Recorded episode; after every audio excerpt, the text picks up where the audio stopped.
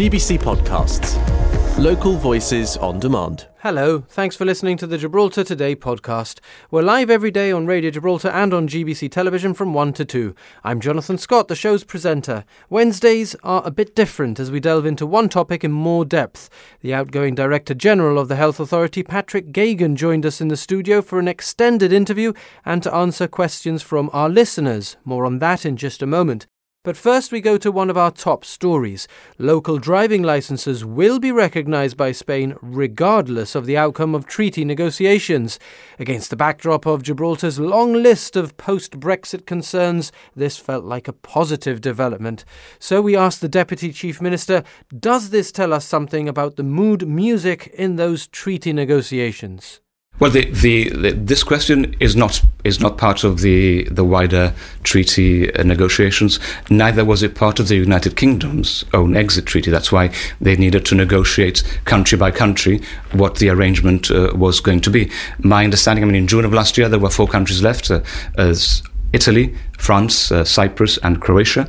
Of those, there are now two that remain Croatia and Cyprus. So it would mean for a Gibraltar license holder or UK license holder that you still need an international driving permit to go to either of those two countries. But I would like to read across to the wider treaty because obviously there are different issues. But nonetheless, it is a positive development, yes. Joseph Garcia, the Deputy Chief Minister. Gibraltar driving licenses will continue to be recognised in Spain then, but no real insight into how those negotiations on our future relationship with the EU are going. This Gibraltar Today podcast is a little longer than usual. Professor Geoghegan's time leading the Health Authority is coming to an end, so we put your questions to him in this extended interview. Well, we hope to make an appointment to the new DG uh, in mid April if everything goes as planned. Um, obviously, whoever we appoint will have a period of notice, but I'd like to think we should have the new person actually here in Gibraltar by the summer. Okay, so recruitment is currently underway. Yes. Uh, and is that a difficult challenge? Well, I think we have a lot of people who are expressing an interest in the job. Obviously, what we want to do now is sit down and actually look at where the people are coming from. Have they got the right skills? Is it what we want? Because what I'm very keen to do, Jonathan, is that whoever comes, and I'm sure they'll even do a better job than I've done. I always believe when I move on from a job, I want someone to come in and do it even better. But the one thing I want is someone who's going to come and actually work with the community. Because the one thing I have learned since I came here, working with the community and uh, people in Gibraltar are very good at responding and giving you an opinion, which I also welcome. Mm-hmm. But I think it has to be a partnership. It can't be someone sitting in an ivory tower and just doing policies and strategies. Is, is this sort of uh, again? perhaps? Uh, let me read between the lines here. Do you think that sometimes uh, certain uh, people, organisations in the community have had an unrealistic view about what their healthcare system might be able to deliver? I think in most countries, people have at times an unrealistic view of what we can and can't do. I mean, an organisation as big as the GHA, yes, we want to do as much as we can, but we're limited with resources, we're limited with people. And I think people have to recognise as well nowadays um, there's more and more new diagnosis being made of patients. So just trying to keep up with that needs a big investment. Um, so I do think it's not only in Gibraltar, the same in the UK, no matter where I go, everyone wants everything, but you can't provide everything. Okay. And what I would like to see is more conversations, which I'm trying to do with the public to say, we want to do this, we'd like to do this, but we can't do this. Professor Geoghegan, um, you, you, mentioned diagnosis there, and health comes first. You, you shared uh, with us recently the fact that you, you yourself uh, are on a cancer journey at the moment. Uh, how are you feeling? I feel good. Obviously, I, I, like any cancer patient. I have my good days and my bad days, and it depends what treatment I'm having or not having. Um, I have to say, I just got back to Gibraltar this week, and just to come back, the sun was shining. Um, you saw people out smiling, etc., and it does lift my spirits and it kind of energizes me because in the UK, as you know, at the moment we're going through a horrific winter. But like I said, I'm very positive, and I think cancer patients, uh, a lot of my friends, is amazing. I'm witnessing it now. The fact people say obviously you've got cancer. Some people can't talk to me. Some people avoid me. Some of my friends are embarrassed and know what to say.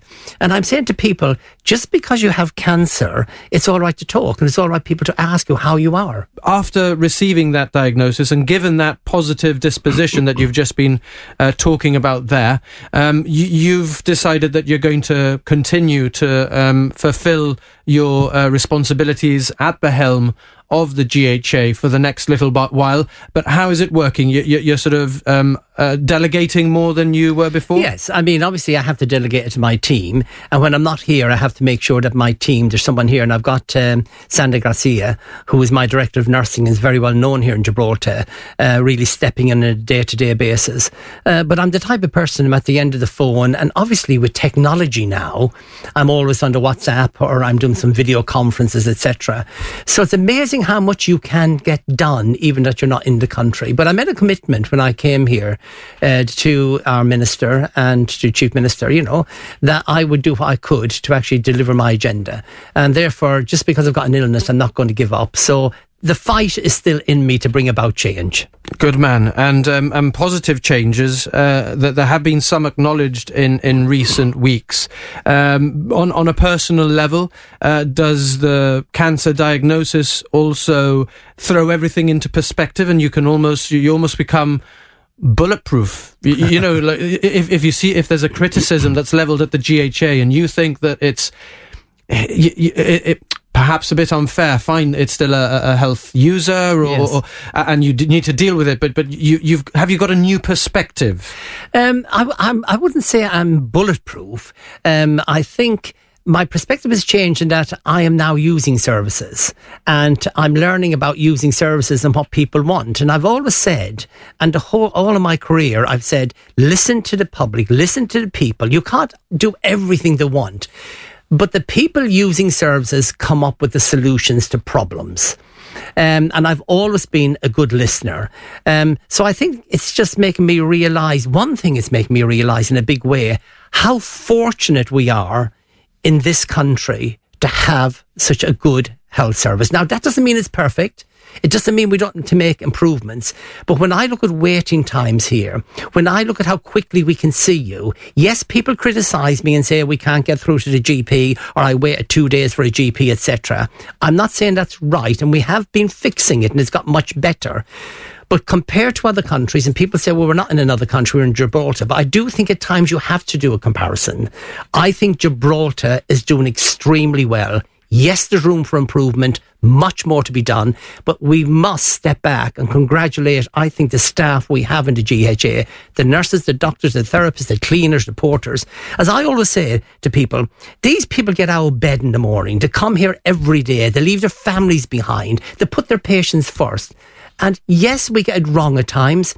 Yes, sometimes we have to hold people to account for getting it wrong, but the majority of people in the GHA are good people, and we mustn't forget that. You you mentioned uh, being somebody who's now using the health services as well as uh, directing them for uh, the, the, coming weeks. Uh, cancer services are among the services that yes. have been repatriated to Gibraltar. Services which traditionally yes. saw people leaving Gibraltar, yes. but are now uh, uh, people. Those people are receiving treatment in locally.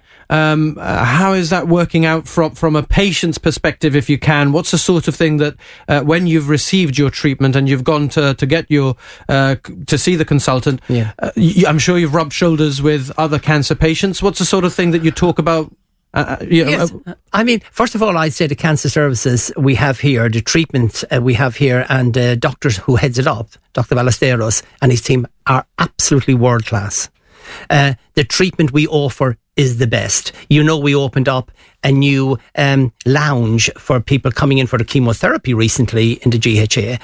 And I also announced I'm now signing off the plans for a brand new chemotherapy unit, uh, which will start, we certainly hope, in the new financial year, which is going to create a wonderful environment, a relaxing environment when people come here for their treatment. When I talk to patients about cancer, they talk openly about their illness. They're not shy to talk about it. But everyone I speak to say how lucky they are to have the treatment here in Gibraltar and not elsewhere. Um, so I think we have a very, very good cancer service, and we're even going to have it better in the new year. So uh, this isn't something that, um, if you don't mind me asking, you are seeking a second opinion on, or you're, you're not sort of complementing no. local treatment with private treatment. No, no, not at all. Which would be your prerogative. I'm yes, just, of course, no. I think local treatment. I think the services you get in Gibraltar you wouldn't find in some of the private clinics elsewhere. Um, and the people I speak to and the patients I speak to tell me that. Um, and when I go into the chemotherapy unit and I meet patients, the one thing you pick up, Jonathan, is you have people who are smiling. You have people who are very ill.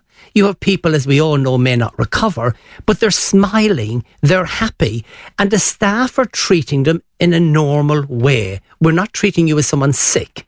We're listening to you and we're responding to how you want us to respond to you. Gibraltar Today with Jonathan Scott. Thank you to the Director General of the GHA. Uh, P- Professor Patrick Geoghegan, is in the studio. We've got quite a number of questions uh, to put to him uh, that are coming in from you. Uh, the first, uh, Professor Geoghegan, comes from Sue, uh, who'd like to know if more orthodontists will be employed. She says it's too much for just one person. Yes. I mean, well, I can say to Sue, what we've done is carried out a major independent review of our dental services here in Gibraltar. Because I've heard a number of issues being raised over the past month since I came about uh, what the service is doing or not doing. Um, the review has come back with a number of recommendations and it was done independently by top uh, dental officers from the UK. And we've set up now a steering group, which is made up of our dentists, our dental nurses, our medical director, and other key people. And they're looking at how they're going to translate now the recommendations into practice. And one of the questions has been asked is the future of orthodontic services here in Gibraltar. So that group will be looking at this. So watch, I'd say, Sue, watch the space in the coming months, we'll be making big announcements about the overall dental services here in Gibraltar. And what would you say to a young parent who's concerned that uh, their child, because of COVID and, and then a backlog, and uh, their child hasn't received the uh, normal advice and, and, supervision and perhaps intervention uh, that they would have pre-COVID? Um, and and they are even on occasion, uh, I know because I'm a young parent myself, yes, yes. being re- advised to suggest it's an emergency and, and sort of play it up, as it were, in order to, to, to be seen. Yes. Um, what would you say to, to young well, parents? I, I, I, would say to young parents, look, if a child is in pain and if a child is in need, they come and see us. And we see people who need that type of a service. We're even buying in services from the independent sector. We're investing money to try from and the reduce private waiting sector. times from the private sector. So we put some money into that as well to try and get the waiting times down. It is horrific because I think COVID is not, not just dental, but all of our services and we're trying to do a catch up. But can I assure the public we're not ducking um, getting away from dentistry, and we recognise dentistry was one of the key services we got to do something about. So the first review has been done in dentistry. So if your child's in pain, you still come to look for help from us. What's morale like among your dentist staff? I think morale was very low. I think now that we've done the review and they can see there's light at the end of the tunnel, so we've got we're doing something. And even one of them said the other day to me, "This is great. At least someone's listening to us. Someone's sitting around a table." So I think it's quite positive vibes we're getting. Okay. Um, there's another question that's coming from Jane who wants to know when will appointments show up on the eGov diary and why have reminder text messages stopped? Yes. Well, what we want to do with the reminder text messages, we want to bring back, because you know we brought in a new system when we reformed what we were doing in primary care and making appointments online. So we will be bringing back the reminder text systems. Re eGov again, we're working with that department. Obviously, it's not under my control, but we're very keen that actually we work very closely together and we use technology to the best of our advantage. Um, what I'm very keen to do is that more and more of our communication with the public is actually done electronically rather than, you know, uh, envelopes and paper because that delays time. Uh, so, so, the text messages should return? The text message will be coming back. Not only text messages, but also about your results, sending your results to you, etc. Because why does someone have to ring in and be on the line, taking up valuable time of someone who needs to get in for something else, just to be told, do you know what, everything's okay? So I think it's up in the air at the moment. Okay, Daphne asks, um, can you confirm when the dementia strategy will be announced and also when will the dementia coordinator be confirmed in post? Yes, and uh, I know Daphne. And Daphne, thank you very much for that question. Daphne's been on our steering group and helping us to develop this um, strategy and played a, a vital key role. She'll be delighted to know I met with the authors yesterday. We're just doing a little bit of snagging it's then going out to the steering group, of which Daphne is one, to get some comments. I'm asking the comments be back by the end of this week as possible. I will then be taking it to our minister, and I would like to think we'll be launching our new dementia strategy in the coming weeks. And part of that launch will also be announcing that we will be appointing a dementia care coordinator. Okay, so weeks away. Announcement. Weeks, literally weeks away. Okay, um, Elliot on Twitter uh, says Will the acute mental health ward be moving from Ocean Views Hospital to St Bernard's Hospital?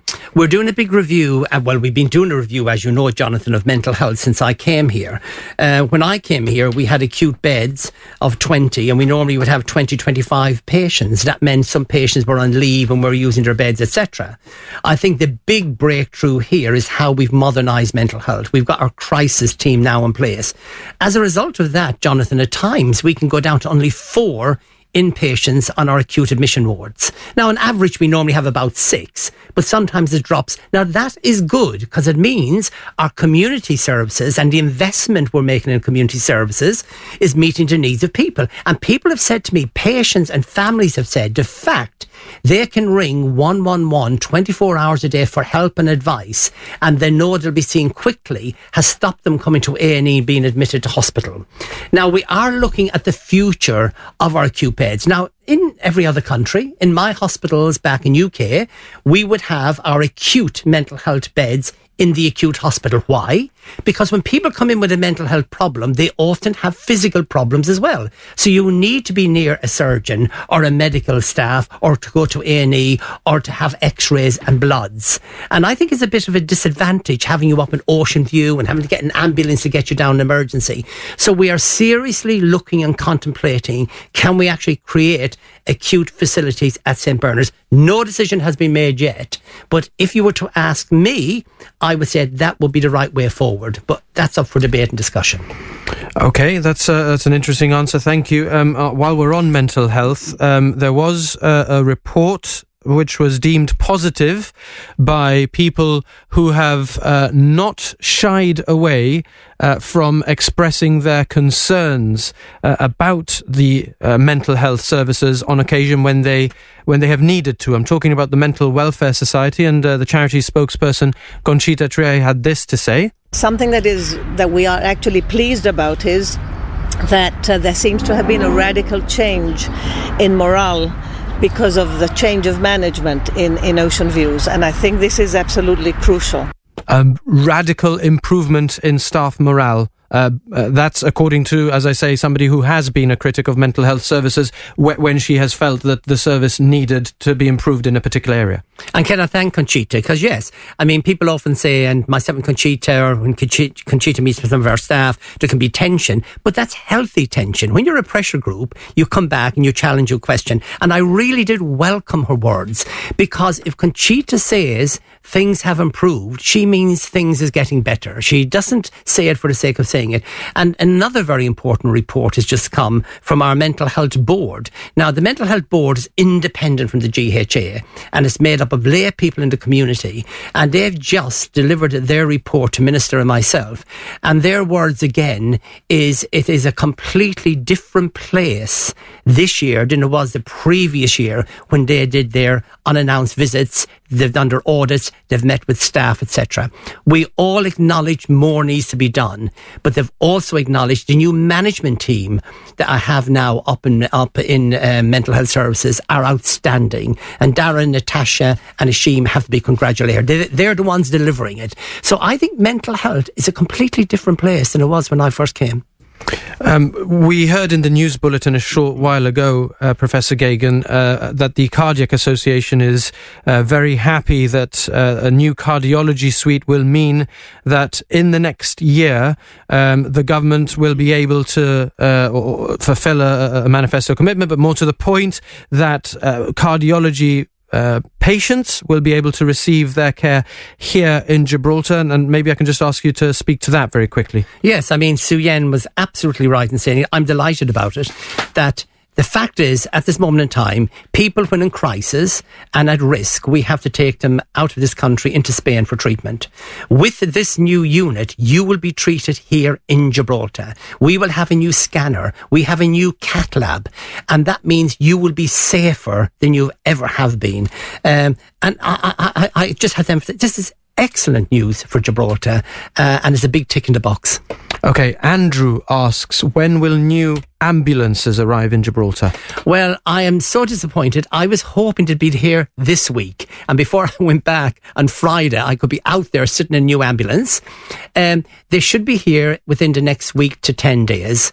And uh, they're literally, our team has just gone up to inspect them to make sure all the equipment Everything is working, but they will be here in the next couple of weeks. We will have new ambulances and we'll have a new first responder car, which is excellent news again for responding in an emergency. And then this is going to allow us, Jonathan, to use one of our existing ambulances. We're having it kitted out and we'll be creating our new mobile health unit, which again is going to be a big positive for the people of Gibraltar.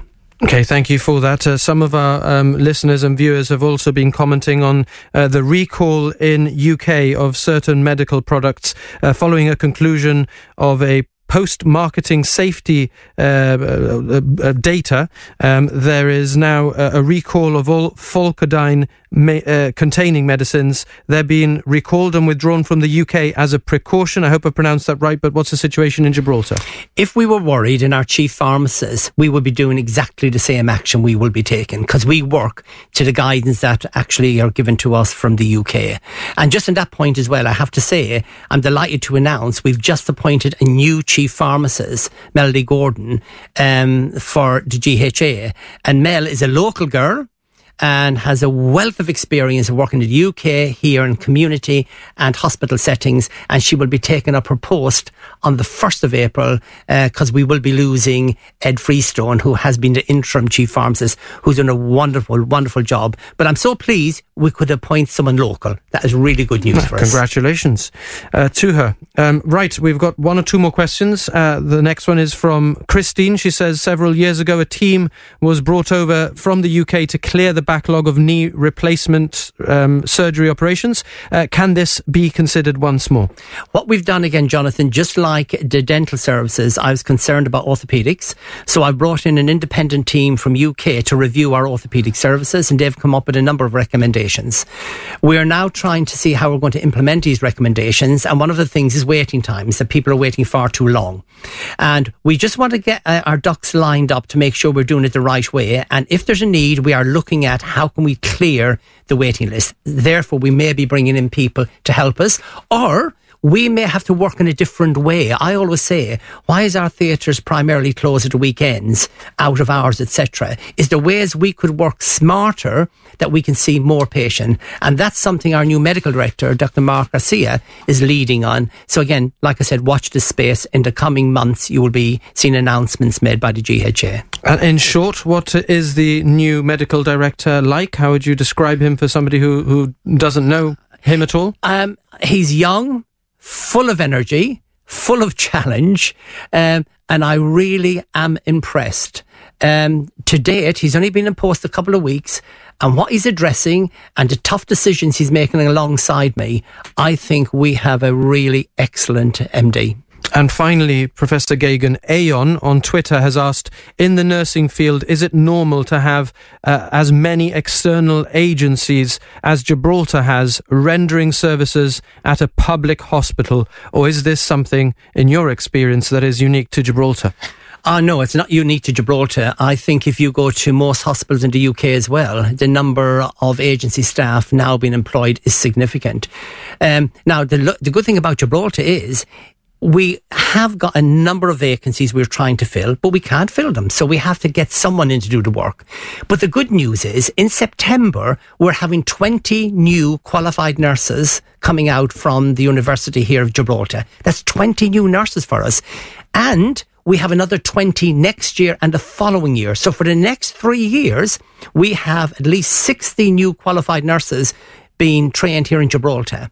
And I think that's going to have a significant positive impact on our recruitment here to Gibraltar. Now, sorry, I, I said that was the last one, but I've got one more um, which came in early and I'd like to squeeze in if we can. Uh, will Cochrane Ward be run, which is run by the ERS at the moment, remain at St Bernard's Hospital, or could it uh, be um, moved back to uh, the hospital as Galbay Ward has uh, as has happened with Galbay Ward. And forgive me if, if this is one that you've already covered. Yeah. No, what we're looking at again in the hospital, we have a number of people in St Bernard's Hospital who are medically fit. In other words, they don't need to be in hospital, but we have to look at alternative placements for them. Now, we know there's going to be a new building here, the Rook, and I know there's a lot of discussions taking place on what that uh, new bit and new service is going to be responsible for.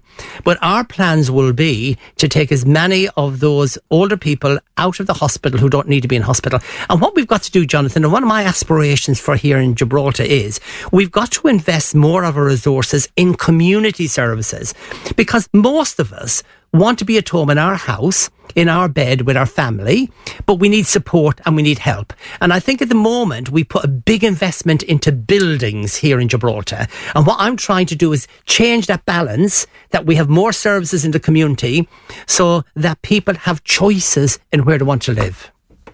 Okay, Professor Patrick Geoghegan, the outgoing, in more than one way, outgoing Director General of the Health Authority. Uh, thank you for your time, and we look forward to speaking to you again very soon. Thank you if you sent in uh, a question for Professor Geoghegan. Uh, it's been great to, to receive those and put them to you because we know that they are meaningful. Uh, Professor Geoghegan wants to say one yeah, more thing. Could I say one thing, Jonathan, in case uh, I don't see you again? But can I thank the people of Gibraltar for the support they have given me since I came into post. We haven't agreed to everything, uh, and we've had clashes at times. But you know what? the um, I would say the willingness of people here in Gibraltar to support GHA is fantastic, uh, and I would just like to put on record a big thank you to them. Thanks for listening to those highlights from Gibraltar today. I'm Kelly Ann Borge, the show's producer. We're live on Radio Gibraltar Monday to Friday from 1 to 2, getting behind the headlines. And you can catch up here whenever you like. Until next time, have a good one. GBC Podcasts. Local voices on demand.